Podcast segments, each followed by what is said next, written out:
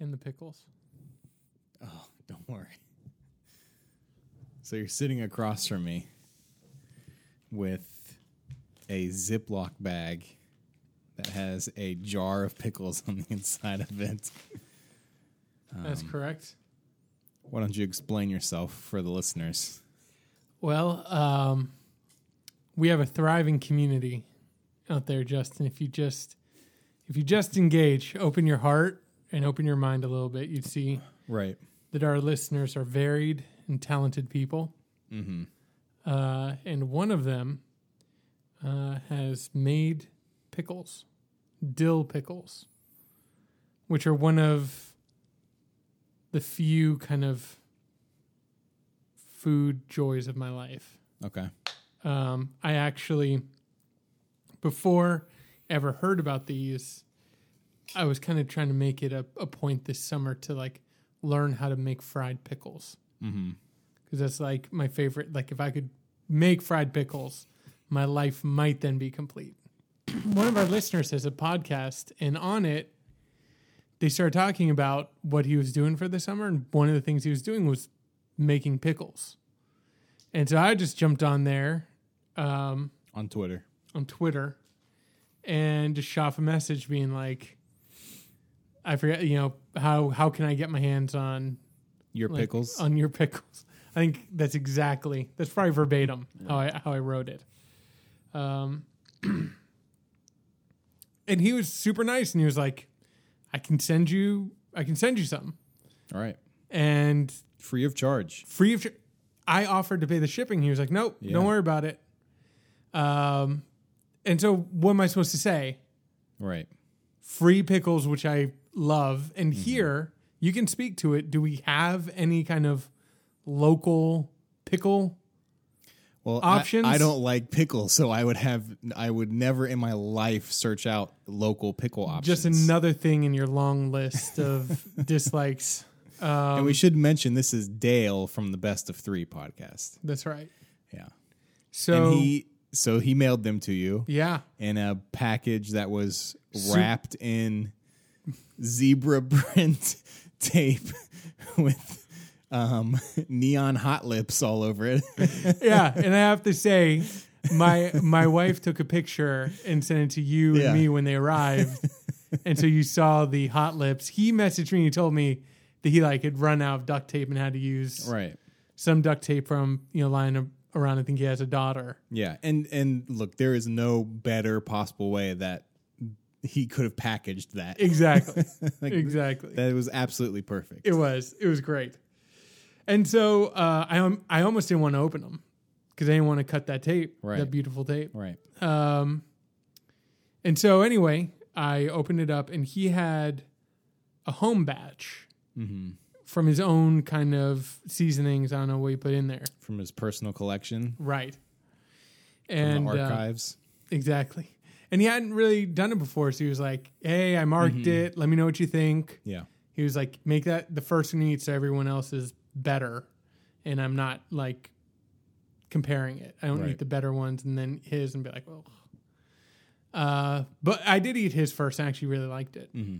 So here's a jar I brought, and I thought, So you got a couple of different jars, and Mm-hmm. they all have different flavors of pickles. I I don't know. Again, like I love pickles, and I've I've had it. I've tried not to like just open all the jars. So this is just only the second jar that I've opened.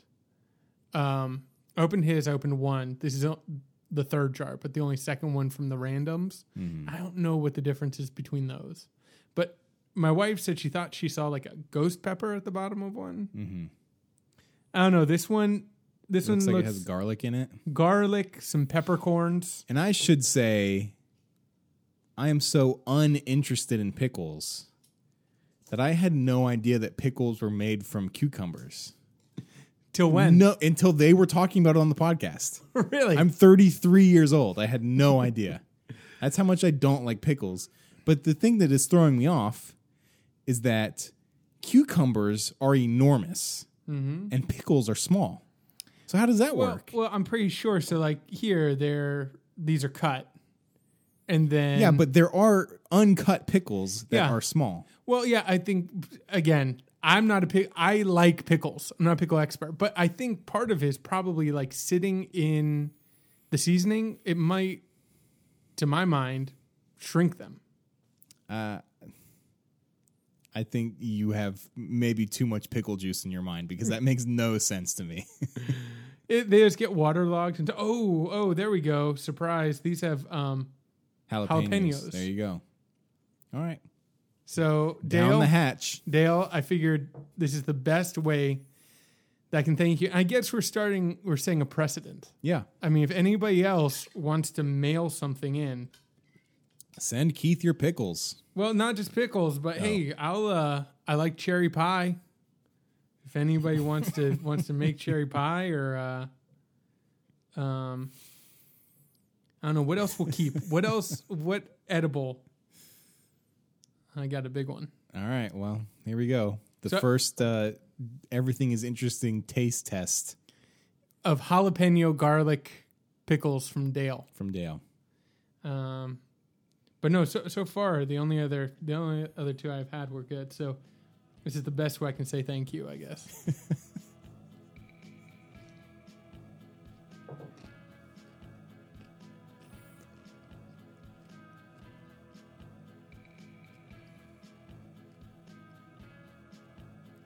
You should probably describe what I'm doing right no, now. I'm letting it sit. That's a good pickle. Okay. That's got some heat on the back end of it. mm-hmm. Some jalapeno heat. Oh man, that's good. Mm-hmm. So, Dale, so far There you have three it. jars for three. Yeah. That's uh, that's a good pickle. Maybe we're looking at a uh, the start of a new business. I'll market it. I'm not talking about for you. I'm talking about for Dale. Yeah, but I'll be the marketing guy. Listen to what a bang up job I'm doing right now. I'll just he'll sell them, and I'll just be over to the side just eating them. Have you ever heard a more irresistible five seconds of pickle eating? Well, I was trying to do something you should have been describing. You know, I was kind of making a little gun thing with my fingers and nodding. Uh-huh. But no, people could he could he could kind of be the pitch man, and then people could look over at me eating the pickle, and just by me eating it, they'd be like, "I gotta have that." Right. Look at that guy. Yeah. He's he's loving life, Sure. which I'm doing right now.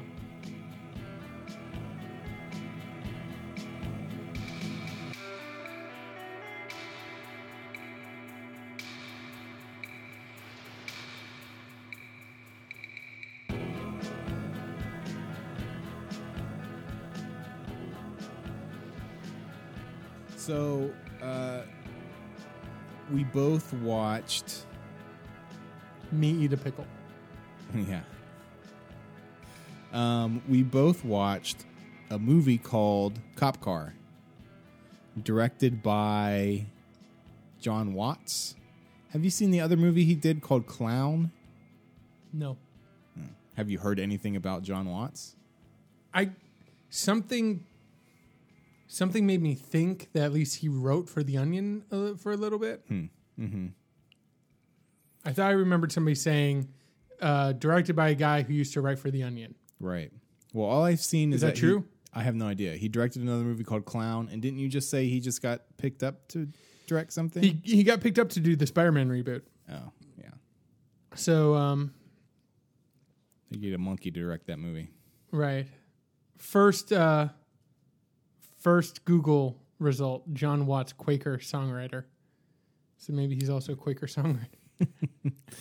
So Cop Car is a movie that is current. It's doing the dual theater VOD release, so it's in select theaters. look, it's another one where people again it played at film festivals and people are mm-hmm. like, don't know if anyone's going to get to see Cop Car. Or like, Yeah. where's Cop Car's distribution?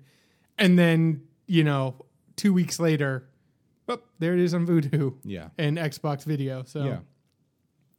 Uh, but it stars Kevin Bacon and uh, two kids, and the premise of the movie is just that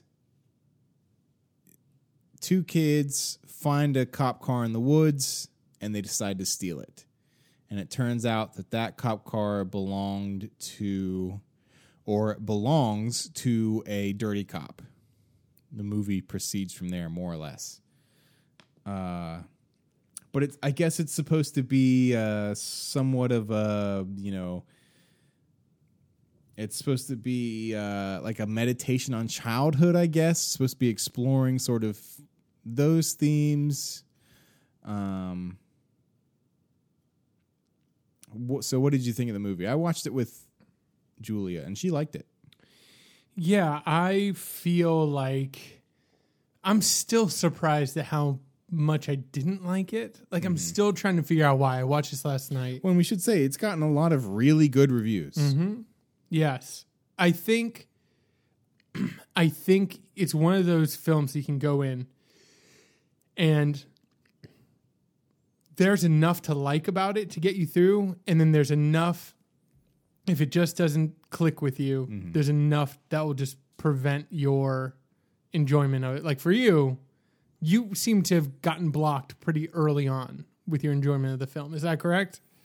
Or did you like it up to a point well, and then uh, it and I should have I should have said this at the beginning. I, I, this is a bit of a qualified review for me Do you fall asleep? because I may have fallen asleep three or four times, but it was only for a couple minutes at a time. no, you And always I'm, say I'm that. How pretty do you, sure I did not it? miss anything significant. All right, qu- uh, quiz me. No, Okay, off air. all right. But with that being said, none of my issues with the movie were with like the storyline. Well, maybe if we talk to the movie, its issue would be that you fell asleep during it. So maybe the movie would have an Maybe issue my issue you. is that the movie is so boring that I fell asleep multiple times, despite trying to stay awake. I feel like this discounts this conversation. I feel like fine. Uh, that's a pretty big qualifier. you're going to have to deal with it. I just keep it. Just keep it in the back of your mind. I fell asleep. It's not a big deal. But none of my issues are with me falling asleep. Oh, of course, really big surprise. They're with the bad acting and the. No. Uh, what do you mean no? No. Kevin Bacon is bad. Uh, Okay, so what did you not like about the movie? You So- just said you're surprised at how much you didn't like it. Look. so what did you not like? having been awake for every millisecond of this film, um, what what I didn't like. Okay, I don't. I think you kind of touched on this, so you were awake enough to kind of pick up on these. I fell asleep for maybe two minutes at a time. I'm not letting this go, Maybe two minutes at a time. Even And- two minutes is a stretch. and maybe ten minutes at a time. no, it was No it was one- no long. It was, there's no way it was longer than two. No one minutes. can verify this. So My wife can verify it because she kept waking me up. yeah, probably after five or ten minutes. No, I'm telling you. Okay, so the see She's so just being contrarian. Uh, so okay, the boys for me, and I I like this film. Okay, mm-hmm. I li- it's a qualified like, but the boys to me, uh, You're already you're already backpedaling. You're surprised at how much you didn't like it. Which one is it, Keith? so the boys to me are written. Terribly. Well, look, they're, they're supposed to be under ten, and they're and they're trying to make That make does not point. make them idiots. But in this universe, they have never heard of things like a safety on a gun. But how do you know? I mean, how do you know that? because they're, they're trying to just pull a trigger on a gun and they're just like it doesn't work it's I, broken th- I feel like that is it's like that is a that's a cop out excuse. Saying in this universe they don't like this the universe that they live in is supposed to be the universe that we all live in. i'm agreeing with you they that that is kind of ridiculous how little they know All right. how little that they seem to know so they're supposed to be portraying childhood, you know, adolescence, immaturity, and the opening of them just repeating cuss words to each other is great. I Yeah. thought that was was really good. And there is some childhood stuff that they do that that works really well. But when you get to I mean they the problem is they they take it they apply that same they apply this mentality of just like complete innocence to the most extreme and drastic situations and it's like it it it, it goes from saying these kids are naive to just saying these kids are flat out stupid. Okay i we, we're jumping way out of order i just realized we didn't really set up this movie did we Yeah, I said it's about two kids that find a cop car, they Oh, that's right. steal it, and it turns out that it's the cop it's the car of a dirty cop. I think I played by fell Kevin asleep, Bacon. but Right. it was only for like ten the seconds. Premise is the premise is so boring that you fell asleep. No, it was only ten seconds, so I don't think I missed anything big from what you said. Um, And I'll say this: it's an okay premise. I think it's a really good premise. It's a strong an, premise. It's an okay premise that very quickly devolves into every single dirty cop story you've ever watched a million times already. So, okay, part of me, I was wondering with the kids, is is he trying? Is the filmmaker trying to reach for some kind of like, you know, parable or kind of a mythologizing of childhood? So these boys become kind of representations of childhood themes, right? Of of innocence lost and you know um, all these kind of broader philosophical ideas of childhood or is he just trying to tell like a yarn like a good yarn of kids finding a cop car? I don't know if you take either interpretation. I don't know if the kids work as written. I think the kid the kids acting are really kids- strong The kids' acting is fine. yeah, they they they pull it off. But for them to there's a scene and I and I get it. Part of it I think is commenting on you know, our violent culture and you know, what we prize in terms of like guns and violence. And in this in this uh, movie, you get a scene where a boy has a bulletproof vest on, and another boy's like pointing an assault rifle at him, trying to shoot the vest. And part of that is just for that scene. We want to point. We want to have kids pointing guns at each other, but it, the the film doesn't know how to execute it. It knows how to set it up, but then it doesn't know how to convey it in a way that has any sense of style or finesse. Like Quentin Tarantino can set up a a situation, which is like all Inglourious Basterds is, is him being like, watch me set up these scenarios and just masterfully pull them off and like increasing the tension and all that, right? In Cop Car, like, have that kid point that gun at that kid. Okay, do we get it? Great. Like there's no further kind of idea other than representing it on on screen. I feel like. Well, I think you're already giving the movie too much credit. I don't think it's. I don't think. I think this brain. I think this movie has as much brains as any of its characters does, which is basically none. And I, I, the feeling I got from the movie is the only reason there is a scene with a kid pointing an assault rifle at another kid wearing a bulletproof vest, or the scene we'll talk about a little bit later where they're in the car and they have a gun, is purely to make you, the viewer, feel tense. I feel like the only reason it's in there is to arbitrarily rack up the tension level of the movie. Yeah, that I, don't feel like they're trying to make any point with that whatsoever other than to make you nervous as a viewer. So, okay, one one thing that's that's unfair for this movie going into it, I'd heard a few critics talk about the Coen brothers in mm. relationship to this movie, which I think is like, you did you want to kill this movie? Like, did you want people to watch it and not really enjoy it because they're expecting a Coen brothers, mm-hmm. you know, film? Then yeah, throw Coen, attach Coen brothers to it. That's why I don't understand, especially for like first time filmmakers or something. People like Kubrick or what? It's like those are those are people who are now making films or, or their their best films were made after decades of work, right? Mm. So then you can't just throw Coen Brothers on this guy and then have me watch it and be expecting something Coen Brothers esque. And what I get is something that, again, it feels like I, I tend to agree with you. It feels like it's done there to elevate the tension. But with Tarantino, he's commenting on genre. He Right. is revealing character, right? And he is showing filmmaking in his scenes of tension as he's ramping up. So every cut means something or tells you something. Mm-hmm. And it's exciting. But in this one, there's no kind of visual flair other than here are these boys. And then the characters don't have the depth or the nuance of a Coen Brothers film. And this falls flat in comparison. But but what could right? Why?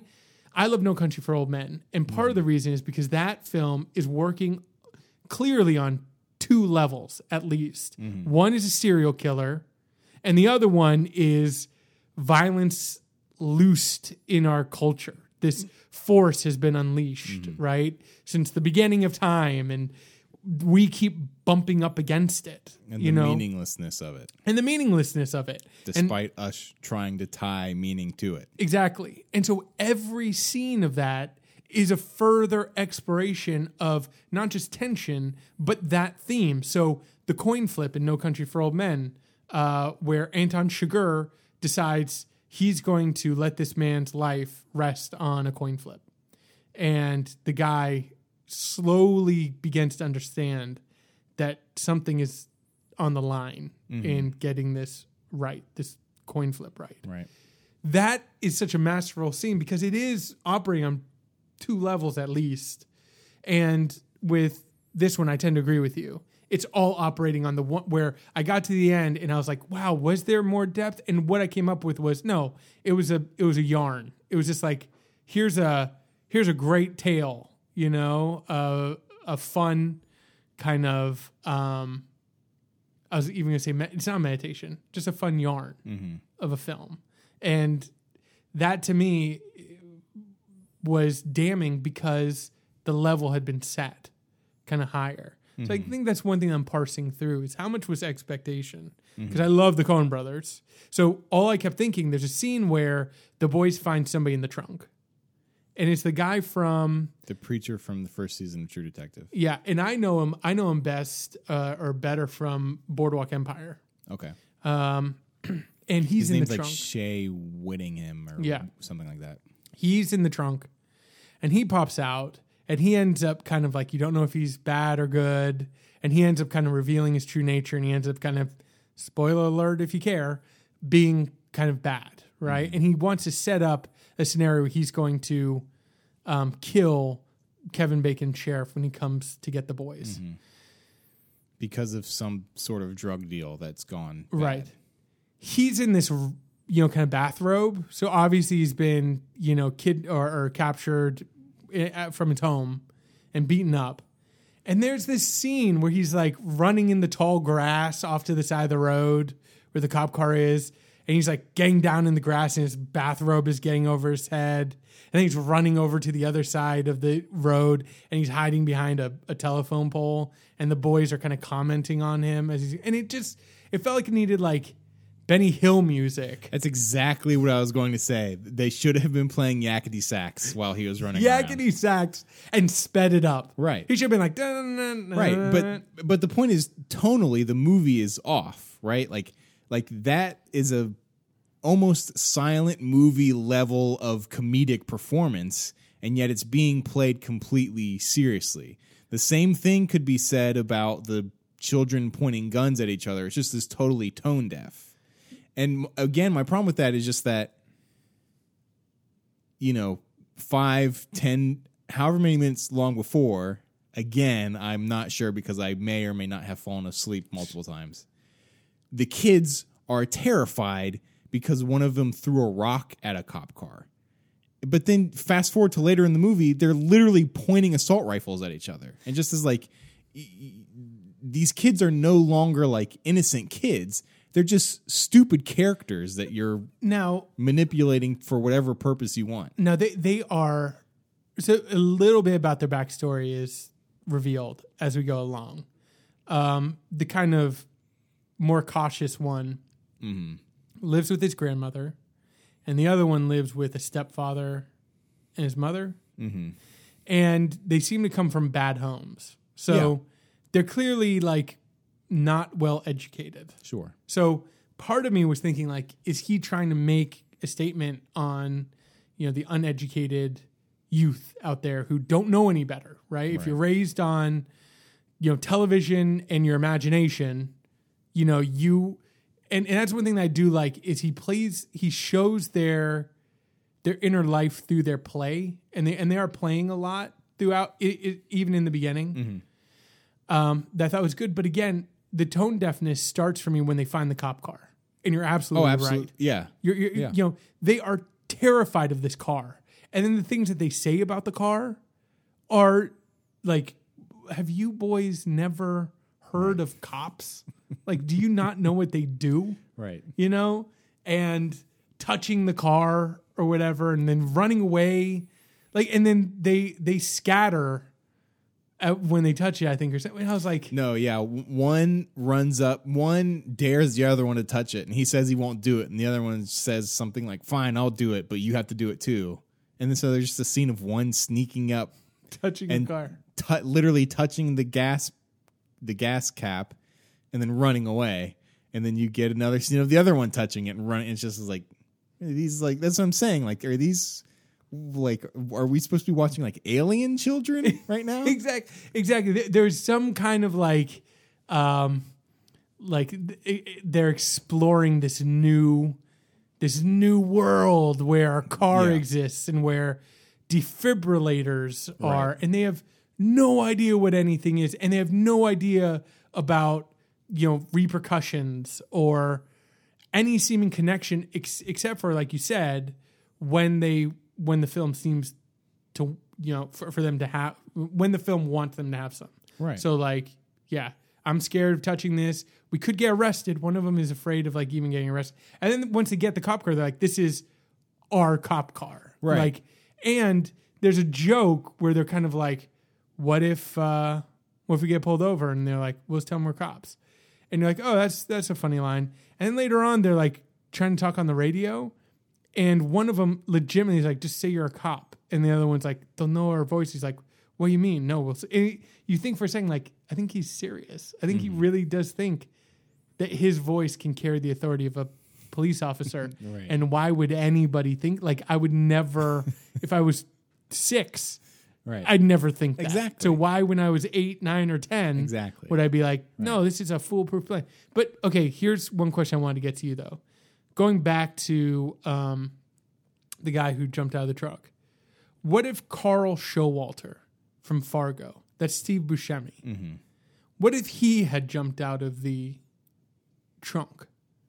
So for me, again, going back to a Coen Brothers film, Carl Showalter is this guy that walks the line between like humorous and funny and like terrifying.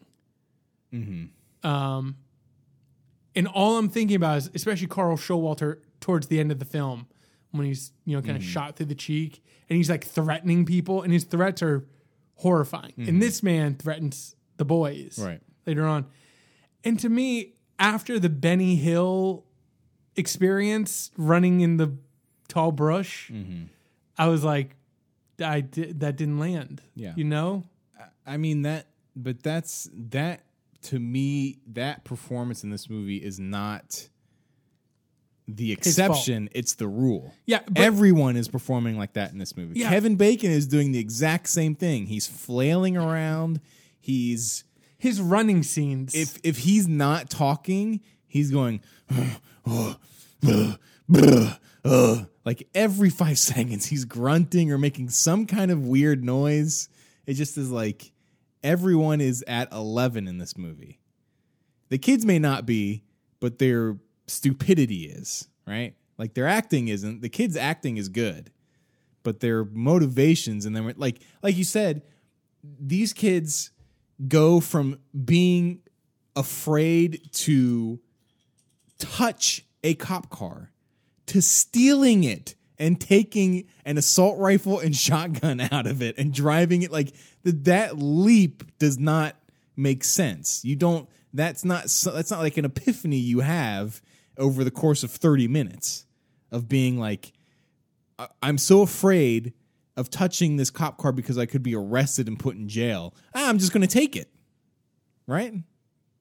And then the scene where they're they're pointing the guns at the guy in the trunk and they're talking about it's it, they're talking about like don't tell my grandma on me, right? It's like one that dialogue that's their their scene in that it's one step removed from them being like and I want some lollipops and baseball cards. it might as well be what they're asking for because it's it's childish to the point of absurdity, right? like I understand they're children, but they're not idiots. And they're going to have some sort of situational awareness, right? If they're holding a guy who's bloodied and zip tied at gunpoint, like they're going to probably not be concerned about their grandmother at that point. You know what I mean? Yeah, I I concede that. I think I think you're absolutely right. This film, in terms of tone, misses it drastically, and it doesn't know. I I feel like they had different ideas of the jokes in the film, like Kevin Bacon did almost. Mm-hmm. You know, what gave me the this is not even speculation because I'm not saying this is what I think happened, but this is mm-hmm. what it feels like. It feels like this guy had an idea for a film and got in touch. Somebody put him in touch with Kevin Bacon, and Kevin Bacon's like, "I love it," mm-hmm. and Kevin's Kevin Bacon's like, "I will Brad Pitt you. I will be in it, so we can get this made." And the guy was kind of like, "No, that's okay. I, you know what? I can. I'll try and." Find. He's like, "No, I got, I got you," because Right. Kevin Bacon was a producer. Did you oh, see that? he? Yeah. Yeah. And so I kind of, I had that Yeah, I did see that. I yeah. I have that feeling where it's like Kevin Bacon was like, "No, give me this. Right. I can do this." And he and he can't. He doesn't. He doesn't hit the tone Mm-hmm. right because there's like you said, there's flailing. There's five minutes of him running in the beginning of the film Mm-hmm. that I think I'm just supposed to find it funny. Yeah, I'm the not way that sure. he's like running? running through the woods, and he's like, yeah, uh, uh, yeah. I don't know. It, it it felt like it could have been. It, it felt like it, it may have been written or developed as like a highly stylized Tarantino esque movie, but then when they executed it, they went more towards like a Blue Ruin type meditative movie. You know what I mean? And so you have this weird middle because they're because all of the scenes are very long and drawn out and played very low key or or treated very low key I Until should they're say, not. by the filmmaker but then the actors themselves are like flailing about and making weird noises and making weird faces and just making weird decisions in general Right. Well, you know what I thought was funny? Uh, Okay, here's a here's a perfect example. Because I feel like I've been flailing around a bit, trying to yeah corral my feelings. This to me sums up my feeling on the film. So the guy gets out of the trunk. He talks the kids into freeing him. He then decides he's going to ambush Kevin Bacon Right. and use the boys as bait. Right. So he sticks them in the car. he locks him in the back Yeah, he locks them in the back. And he then f- runs around before deciding he can't find a good hiding spot. And when he's hiding around, you got the feeling, right? I totally got the feeling this guy has never held a gun before, maybe. like he doesn't understand the basics of No, like the first thing he does is he runs to a roadside ditch and like throws his bathrobe over his head and then starts throwing like tall grass on Like- top of himself. like an old school cameraman. It's like one of those guys using those like powder. yeah. And then he literally jumps out of that ditch and runs over to a telephone pole and like That's three tries, feet away. right, tries to make himself indistinguishable behind the telephone pole. It just is like He's reverted back to three. Okay, Right, so- exactly. So, then, so then here's the issue. Then he gets into the car and he goes down the road a bit, and I think, oh, this is like a man hunting for a good Mm-hmm. hideout. That's a smart. That's a smart touch. Mm-hmm. I like that. He finds one. He pulls off.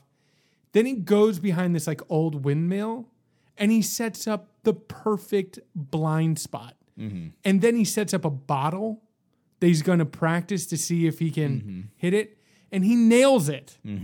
this man's a hunter. You realize he's actually an experienced hunter Yeah. because he sets the perfect drop spot behind this windmill where you can't see him anymore, and he nails a bottle from like fifty yards. Uh-huh. Yeah. So then I'm thinking, oh, this guy's he's a he's a he's a uh, uh, sniper. yeah.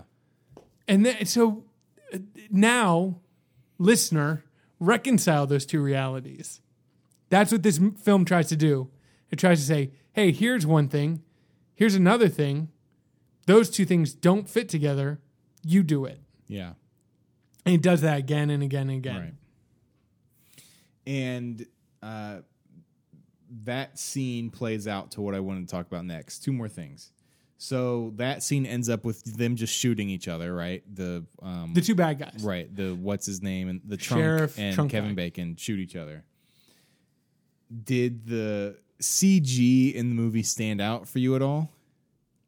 I didn't really notice it. Are you talking about the blood? So them getting shot is all CG. The woman getting shot in the head, is CG. Obviously, That stood out to me. the gunfire it's the guns firing themselves is it's the Okay, robert that. rodriguez school Yeah. right where it's like look we're just going to run through this scene pretend like you're doing something we'll add I'll, everything uh, in post. post, um and that all stood out to me and looked really bad but i will say it looked really bad because i thought the cinematography was really good Mm-hmm. and i thought outside of everything i've just said the the basic setups of the film and look of the film is really good. And I I really appreciated like the way it looked and the way it was framed, stuff like that. There's just everything else about it was kind of crap. Here's here's a so in our True Detective podcast, we we would sometimes do stray observations. Mm-hmm. I have two.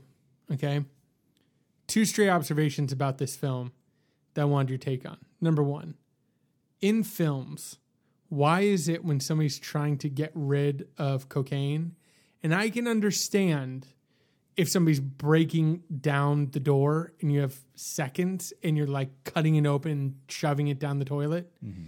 There's a scene in here where Kevin Bacon is afraid that he's going to get caught. So he's dumping the drugs there in his house. Mm-hmm. And he is like going at it like a madman. I mean, he is like getting more around his toilet Right. than actually in his toilet. Right. And I always wondered like if I was trying to dispose of drugs, I think if I had time like he did, mm-hmm. I'd be doing it like a surgeon. Mm-hmm. Right? I'd be like cutting that bag open gently, getting it, making sure it's all in there instead of like having it like it's puffing around mm-hmm. his bathroom. So what are you what are you trying to I don't mm-hmm. understand your logic in kind of like if I get half down, that's good, and I don't care if there's piles of cocaine mm-hmm. all around my bathroom.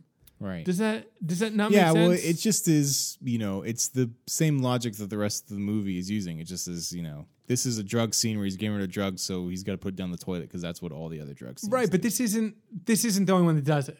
Right, there's so No, many yeah, other ones sure. where it's like if somebody's disposing of drugs, it's always like in a mad rush, and they're like Yeah. stabbing the package. Well, that's usually because like everywhere. police are at the Oh, door. or at the door, In right? this movie, Kevin Bacon is literally alone. Nobody is coming after him. He just has to get rid of these drugs. And for some reason, he's, He's locked himself in his bathroom and he's ripping the bags open, and it's just flying everywhere. Right? Just like like you said. Take a pair of scissors or a knife or something and cut it open over your sink and then just wash it all down in your sink. Like that's what sinks are for. right. So I just feel like you know why can't people who are trying to get rid of drugs ever calm down? Like, look, I've never had to get rid of drugs. I'm sure it's very like anxiety very inducing, stressful, yeah. very stressful.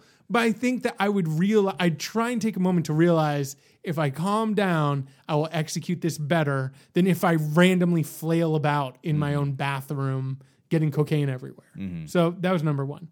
Number two, does it so part of me thought when they when the boys find the cop car mm-hmm. and they find a bottle of mostly finished beer sitting on it and they're like hitting the cop car and then they're opening and slamming the doors and i think they even at that point turn on the siren or honk a horn or something like that. They definitely start the car mm-hmm. right?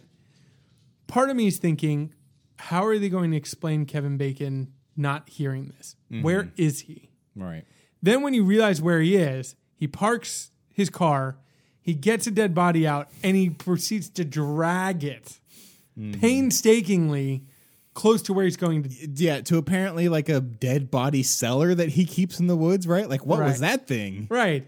This dead body cellar that he gets rid of his bodies in. And I was just thinking, couldn't he have gotten closer. And the way that he was dragging that body, it didn't seem like he was getting very far. Like Right. he he did not drag that thing No, a mile yeah, away. There was a moment during that dragging sequence where I thought to myself, "Is is am I supposed to be? Is he supposed to be moving right now, or is he just standing still?"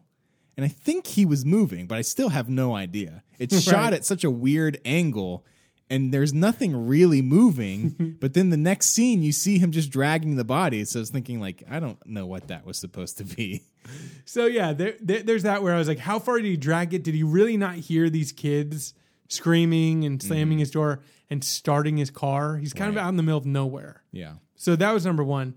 And then also, it kind of works out for the tension of the scene. But when he pulls up to get the boys, he again parks like 30 yards away. Mm-hmm. And I was like, is, is this just something that this character does? Right. He never likes to drive himself right to where he's going. Yeah. He always leaves at least 30 yards to where he, he needs to go. And at that point, he doesn't really suspect. I mean, right. because he, just walks up. he it's not like just appreciates the cinematic quality of a long walk, right? of a, of a he he is thinking if I'm in a movie, Right. I need to act In the as if movie of my life that I'm acting in right now. there's a long shot right now. The the cop car's over there, and I'm going to pull in right in frame and Right. stop. And it's going to be a nice cinematic wide shot. So the movie ends with Yeah, I really want to talk about the ending. so the movie ends after that shootout between the trunk guy and Kevin Bacon. The kids obviously are trapped in the back of this cop car. They've got no way to get out. So they decide to um, take the gun that's in the back seat. Well, he what the the the cautious one had kept Right. a handgun. That's right. He hid it. and they decide they're going to shoot the windows out. Makes sense, right? And That mm-hmm. makes sense to me. What doesn't make sense is after they again can't figure out how to get the safety off, the other kid starts literally hitting the window with the gun, right? When that doesn't work, they start throwing the gun at the window. Like, Right. like to me, that is the epitome of we're we're literally doing this because we know you as the viewer are going to be nervous about this gun going off and shooting these kids. Mm-hmm. It's like it's it's sketch comedy levels of absurd what they're doing. It makes no no child that is not you know And- mentally deficient mm. Is going to throw a loaded gun at a window after beating the window with the gun. Like th- th- that is just uh, absolutely absurd. It is purely for the tension that it creates in a movie. And then of course, they finally figure out to get the safety off and and this is what was confusing to me. They shoot the window the first Once. time and it ricochets off and nothing happens. But when he shoots it the second time, the window breaks, but somehow the bullet comes back no, and hits it. no, him. no, no. He got hit the first time, but but but I think it was like shock. Okay, You know, what I mean, like if you get hit, especially by a ricochet, I guess. uh, yeah, I don't, I don't think you're immediately like, It just, you got me, Jim. well, I mean, well, I don't know. I look, mean, look. th- I would imagine getting gut shot, you would probably have a pretty immediate reaction to it. no, no. Th- there are times like the times I've most hurt myself. Mm-hmm. there is a moment right after where I don't feel a thing. Maybe. Like I'm like, I think I'm okay. Then you go stand up and your knee bends backwards, and you're like, oh my goodness, I just totally ruined my knee. No, this is this is what I want to say about the ending. Okay, I think that there's a slightly different take to what you took as. Mm-hmm. You took it at face value. Mm-hmm. I haven't read anything. I probably will read a few interviews with the director or listen to a podcast or something. But I think what he might say is at that moment, he is trying to reach for something. The end, right? So the end of the film reaches for something poetic. It reaches for a Coen Brothers type cliffhanger, you know, ending mm-hmm. where you should be able to then talk about what does that mean more than just on a plot level, right? Sure. This is innocence ruined, headed out into a cold, unfeeling world mm-hmm. or whatever, right? I don't think And I think you have a point to say like this film is not operating on that level, and I don't know if the director wants it to. Mm-hmm. I tend to think when I got to that scene that he would have an explanation that would be like, in this scene, I wanted to kind of, you know, comment on the detached nature, you know, the youth have towards violence, that they mm-hmm. don't have any real understanding of the effects of their, you know, play or whatever it is, right? To them, it's a game, mm-hmm. and in reality, this thing could kill them, you know. And he's trying to like make some kind of minor or major point. I agree with you. I don't. I don't think it it works well, but I think that's to me. I can anticipate him saying something like that. I don't. I'd be surprised if he talks about that scene and says, "Yeah, I really wanted you to just you know be like, oh my goodness, is that gun going to go off?" And I thought, hey, what way can I make people think that? Let's have them throw it, right? If that if that mm-hmm. really is his baseline, we're all in trouble for the rest of his movies. And there are also also just a quick interruption. Multiple scenes where they just turn the gun on themselves and start looking in the barrel. No, exactly. multiple times. Exactly. It's it's goofy. It's goofy. Yeah. So and and I think and again, look, the Coen brothers can get goofy too.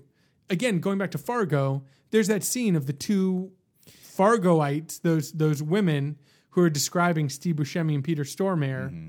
and she, you know, um, Marge Gunderson is is interviewing them. Do you remember it? And, and Yeah. she's trying to get a description. They're like, "Yeah, yeah, the funny looking one, but right?" they're being they know they're being goofy. That's my Exactly. argument is that this guy this this the, the tone of this these people are not it's not being played for laughs. Ex- it's Mm. being played purely f- for tension.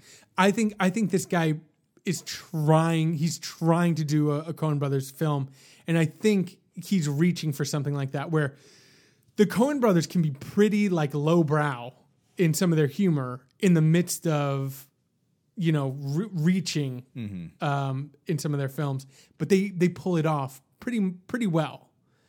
This guy has not gotten it yet, and I don't think his actors got the memo on what film they were acting in because it does wild it it, it varies wildly um, from scene to scene and sometimes in the same scene. Yeah. So, final question: spoiler alert, very ending. Does the boy die? Of course. See, I don't think he does. No way. There's no way that boy lives. He's basically dead by the time the movie ends. He's like sitting in the back seat. He's like, So, so He's the, dead. So the final shot of them coming up over a ridge and seeing the lights of the city. the lights of the city. That is like a the mist ending, just turning the knife for you a little more. It's basically not saying it anything. just is good cinematography. That's all it's saying to me. I And here's the other thing: this kid driving doesn't understand that cars have lights. I, I can, can see I can understand. No, no, no.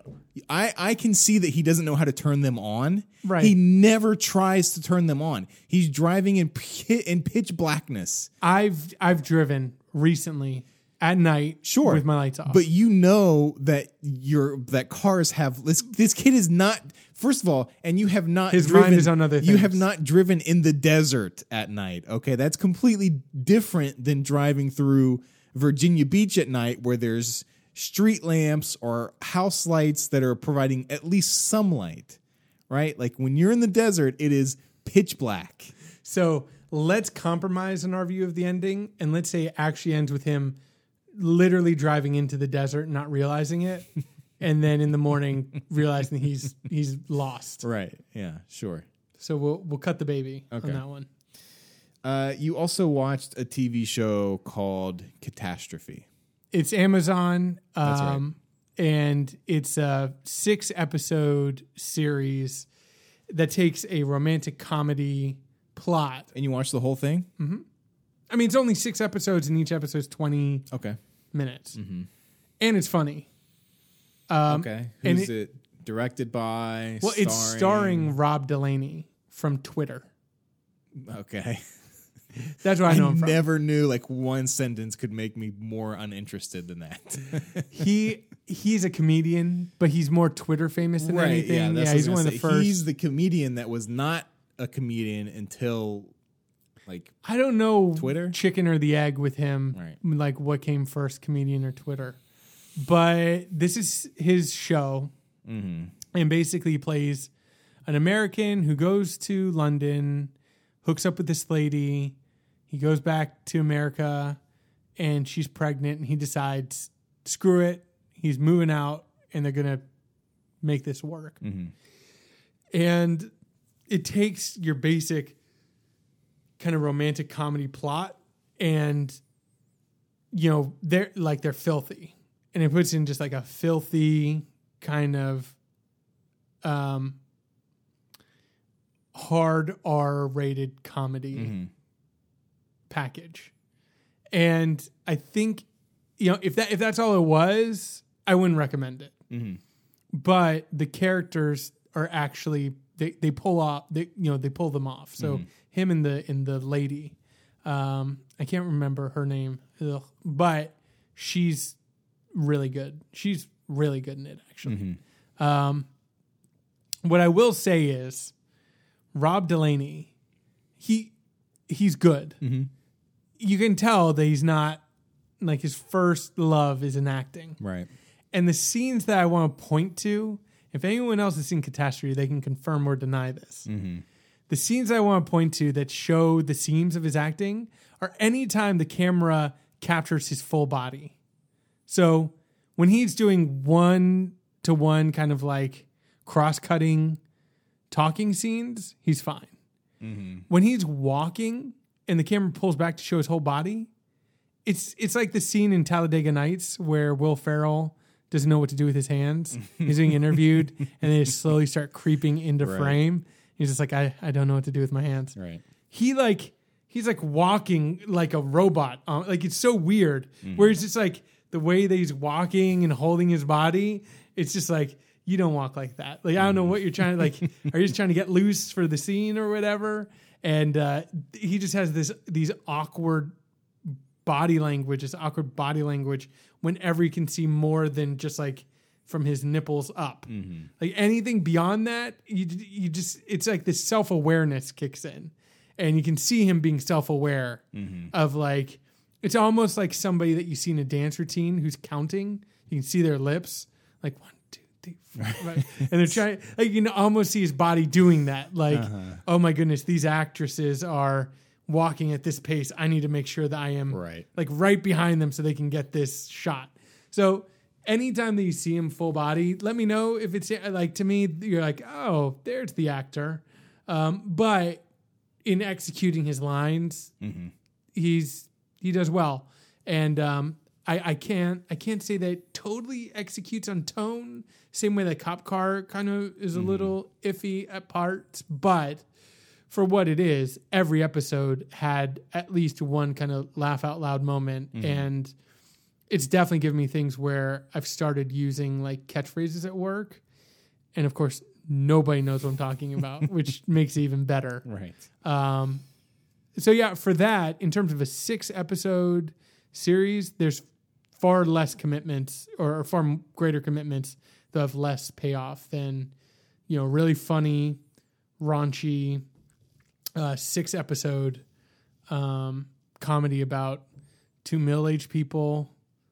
Um, and and and they they do interesting things with with um, the genre. Like things happen in romantic comedies. You're like, oh, that's where they're going, and they don't go there. Mm-hmm. Like they subvert it. So mm-hmm. if you like romantic comedies, definitely, I'd I'd recommend Catastrophe.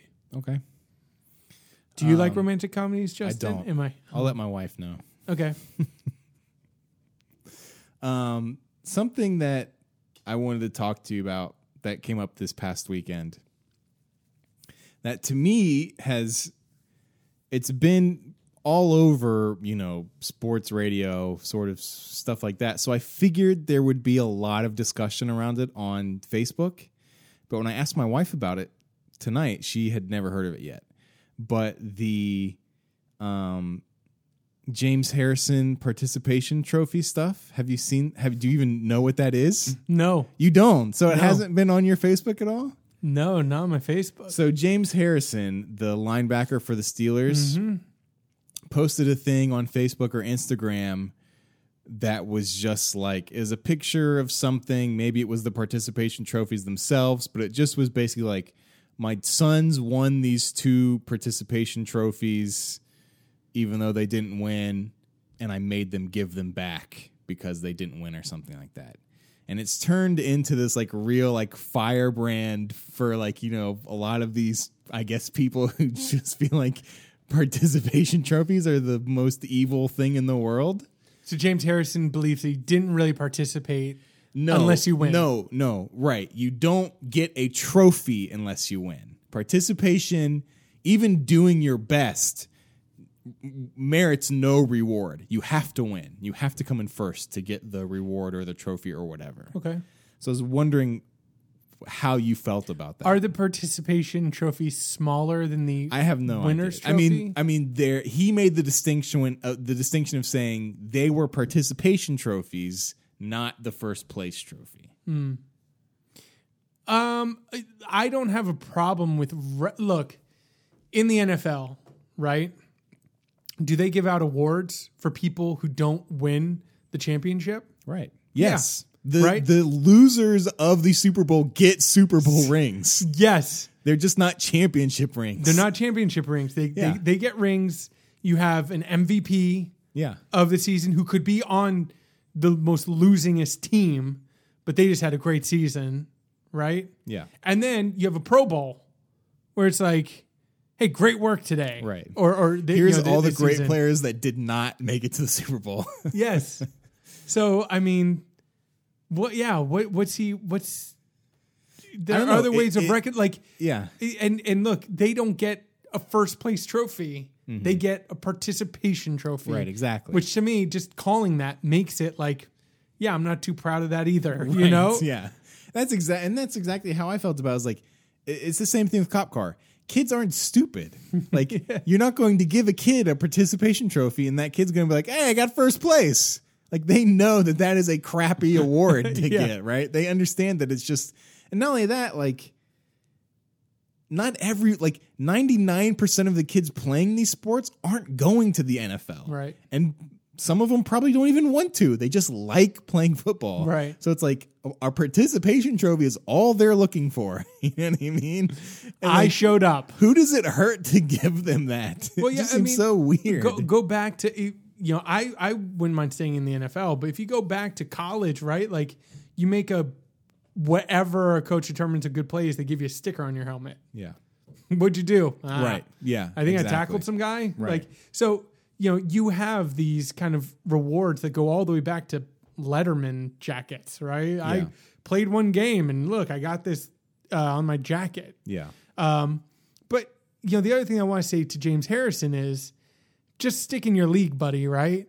If I'm on the bench, I'm a millionaire after just a few Exactly. seasons. So what what is he saying? Like the bench players should give their money back, Right. Because Or hey, you're not everybody that participating. doesn't win the Super Bowl should not be paid. Like that's Right. basically a participation trophy. Yeah, or or like you know, if he's if he's this man of standard, then pay yourself what you're worth. Right. Right? Have that hard Yeah. discussion. What what are you as an athlete worth? Are you worth the millions and millions of dollars for running on a field and tackling people? You know, is that worth millions of dollars? I don't know that it is. So maybe you should give some of that back. Yeah. Maybe you should say, you know what, for what I do, that's probably, you know, thirty dollars an hour work. so I will just take thirty dollars an hour. Thank Right. you. Yeah. That's And bogus. yeah, I get I get a lot of this because I listen to Mike and Mike in the morning when I go to Oh, work. why do you do that? Because I've got like a five minute drive to work and I don't feel like getting involved in a podcast for five minutes, but I also don't want to sit in my car in silence for five That's- minutes. And I don't want to like put a song on for five First minutes. off- I've got to have something on. Anything is better than Mike and Mike. You listen to so Mike I listen to Mike Mike. and Mike for like five minutes when I'm driving to oh, work, and so they're always talking about it. But here's the other thing that that really drove me nuts about it is all of these guys, James Harrison, and there was a guy on Mike and Mike making the same, literally the same argument. They're the same guys who then turn around and say that video games are making kids not want to uh, finish what they start because in a video game if you start to lose you can just reset it and start over right? So when you get a kid playing basketball and he realizes he's not going to be the next lebron james he just gives up and goes on to something else right? But it's like well what do you want? Do you want like a kid to just grind his put his nose to the grindstone until he's you know 21 and graduated from college and realize hey i'm not going to be in the nfl because i'm not that good? Or do you want to like encourage kids to keep playing by giving them like participation trophies instead of saying like hey look like we're in a 10 game little league season. We've lost our first nine games and it's like 20 to nothing in the 10th game. Why don't we just walk off the field? Right? No like they're gonna play until the end recognize them sticking around to the end of a terrible season Right. by just saying like hey thanks for participating i don't see anything wrong with that Right. so I was just wondering if that had crossed your way. Uh, I mean, up to that I- point, man, I figured it would be a good uh, Facebook firebrand. I'm surprised. I mean, I'm sure it is in some circles. All oh, maybe in Mike and Mike, it's a fi- it's a firebrand issue. I'm sure there are plenty of people Oh gosh, who have heard of it besides you and my wife who are listening to this. There has to be because I've heard I've heard it nonstop ever since it happened. well, we know why. Maybe it's also. I mean, it's been all over SB Nation stuff like that.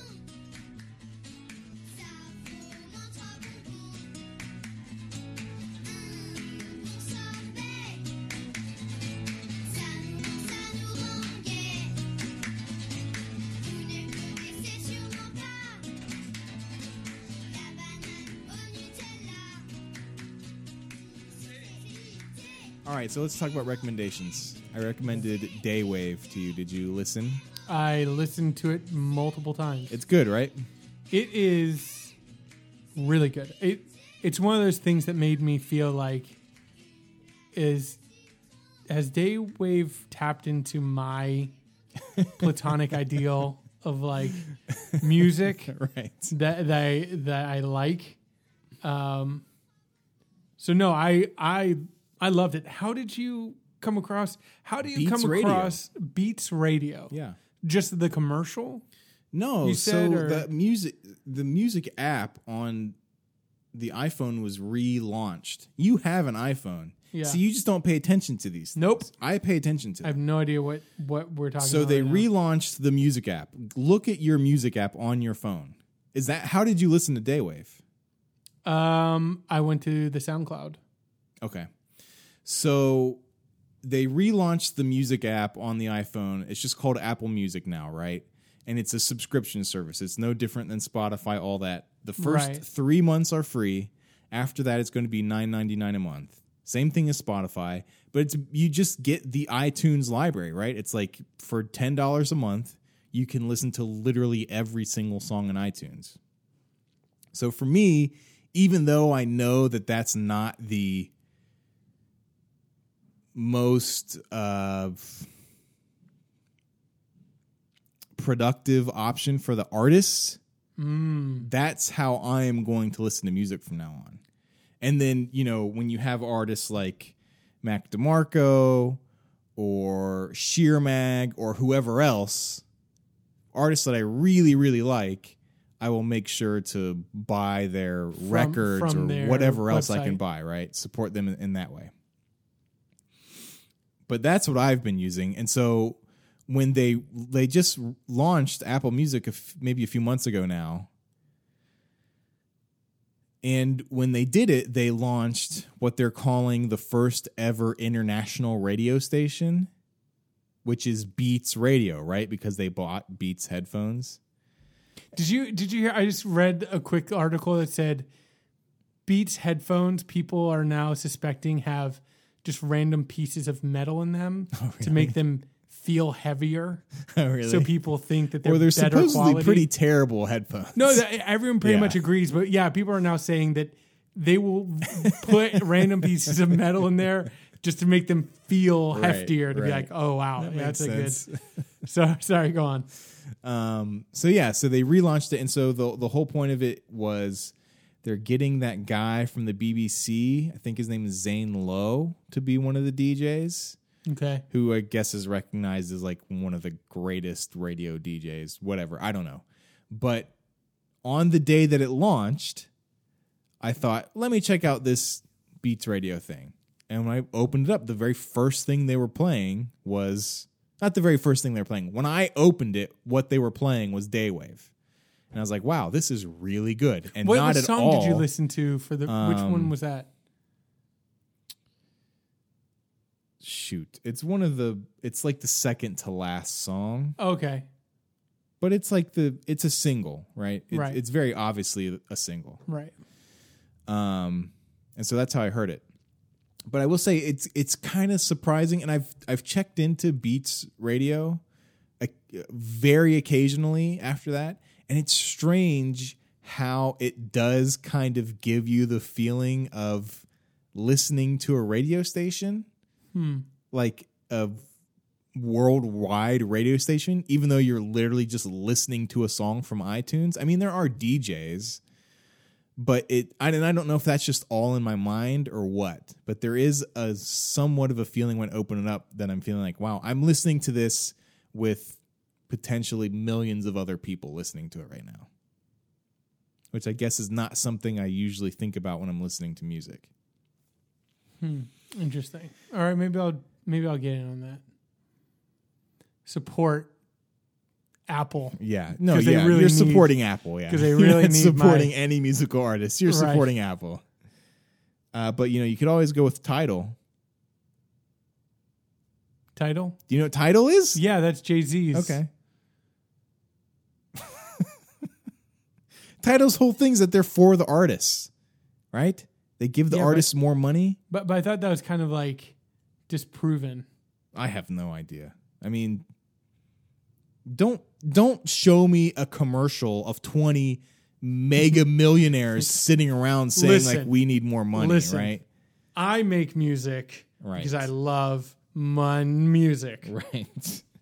like if you're going to tell me that your music service helps out artists monetarily better than the other ones, then Show me artists that need it. exactly. show me the artists that need that help. Don't show me the artist who also owns his own clothing line and Right. is rapping out about flying to Europe constantly and looking at all these like super expensive paintings or whatever. Like I don't give a crap about how much about whether or not Jay-Z needs more money for his songs. You know what I mean? It just is it's so anyways. So what is your uh recommendation? All right, so we we may you may need to edit this out because I want to have a quick conversation with you on what the purpose of our recommendations are. Okay. So, recommendations, are we recommending something that we are hoping the other person will like and enjoy? No, not necessarily. Okay, so this can be I would say anything that you think would lead to an interesting conversation. Okay.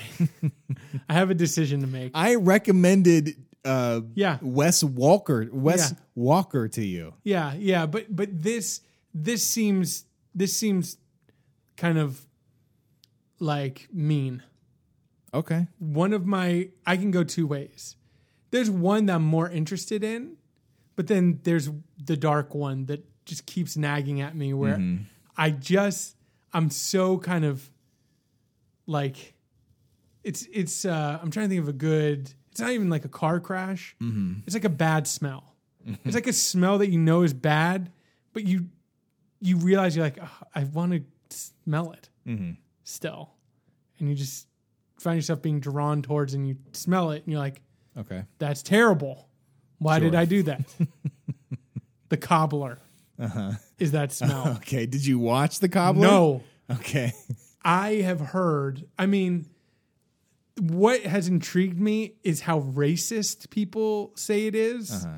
Tone deaf. And that's not the movie that the Native Americans walked off of, No. right? Okay. No, which is one reason why I'm interested because this this seems like this is going to open up the next segment of Adam Sandler's career. Mm-hmm. Is are movies like The Cobbler, mm-hmm. where and it's by Tom McCarthy, the I love that guy. Mm-hmm. Like every, almost every film that he's made before this, especially Win Win with Paul Giamatti, is really good, really good.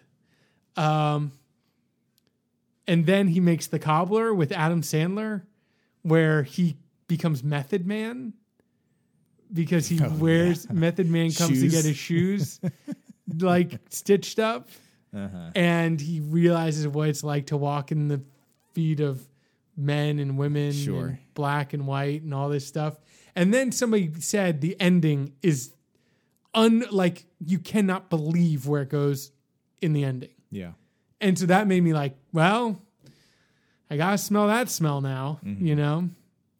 The alternative is a John Oliver playlist that mm-hmm. of different segments that I've watched of his mm-hmm. that I wanted to make you watch. I wanted to talk about not only the issues they chooses to talk about, but how he talks about them. Because I think it's interesting that he has this methodology, you can see what he's doing. And it's interesting what he's doing with the format, right? Like he mm-hmm. is the righteous voice Right. of, you know, kind of comedic news. Mm-hmm. And he has this rhythm and patter. And all of his videos are like 20 minutes long. Like Yeah. he goes for it on these things. It's Yeah. not like Jon Stewart where it's like 10 seconds, mm-hmm. 10 seconds, whatever. And I just find it interesting. And then what he chooses to go after, I find really interesting. Mm-hmm. And I want to know who who kind of sets up his targets. Mm-hmm. You know? Having talked it through, I'm not going to give you a choice. Okay. I'm going to go with the cobbler. Sure. Yeah. I was going to say the cobbler. I think there's enough John Oliver talk in the landscape. I would rather talk about the cobbler. But I, I do like John Oliver's the John Oliver stuff I watch. Yeah, I just I just don't watch it. I don't watch a show ever. Yeah. I watched clips, but the last few clips that have caught my eye, I I like his I like his approach, and I it's it's just interesting. It's interesting what he's doing. Yeah. Okay. Well, you've been listening to Everything is Interesting. I am Justin Blizzard. I've been here with Keith Krepko. Uh, everything we talked about in the show you can find in our show notes. Timestamps for the couple of things we talked about will be in the show notes. And uh, next week's show will be a fall movie preview. So, like our summer movie preview, we're doing one for the fall. There's a lot more movies. So, I think for that episode, we'll just do the fall movie preview. And we'll even save the cobbler for two weeks from now. We may need two weeks. To Yeah, it. just a little bit of time to build up my uh, gusto to watch that one. Um, but uh, in the show notes, I will provide a link to a YouTube playlist that I've created for all of the trailers of all the movies we'll be talking about in the fall Wow. movie preview. Um, of this show yes, of this show. because I have some independent films I Sure. didn't get Well, to put on then there. add them to the list before we record next week, and I'll Okay. put them on the playlist. you got it. And uh, that, like I said, that'll be in the show notes. If it doesn't show up in your show notes, go to eipodcast.com and it'll be on there, which is after being shut down for the weekend, back up and running. because apparently my bill was due before like I thought it was, and for some reason they didn't just like auto renew it. They just decided to turn the website off. I have no idea why. um so yeah, that's up and running. They don't want your business. right? yeah, apparently like Listen. look, we know what you have to offer. We're not interested. Your web page isn't on brand. Okay. Um, yeah, so eipodcast.com. Go there. The pod the playlist will be there. Everything you need to know about that episode will be on there. You can follow us on Twitter. I'm at Blizzard with nine Z's. At things come right. And uh, that's that. Right? Yeah. See you next week.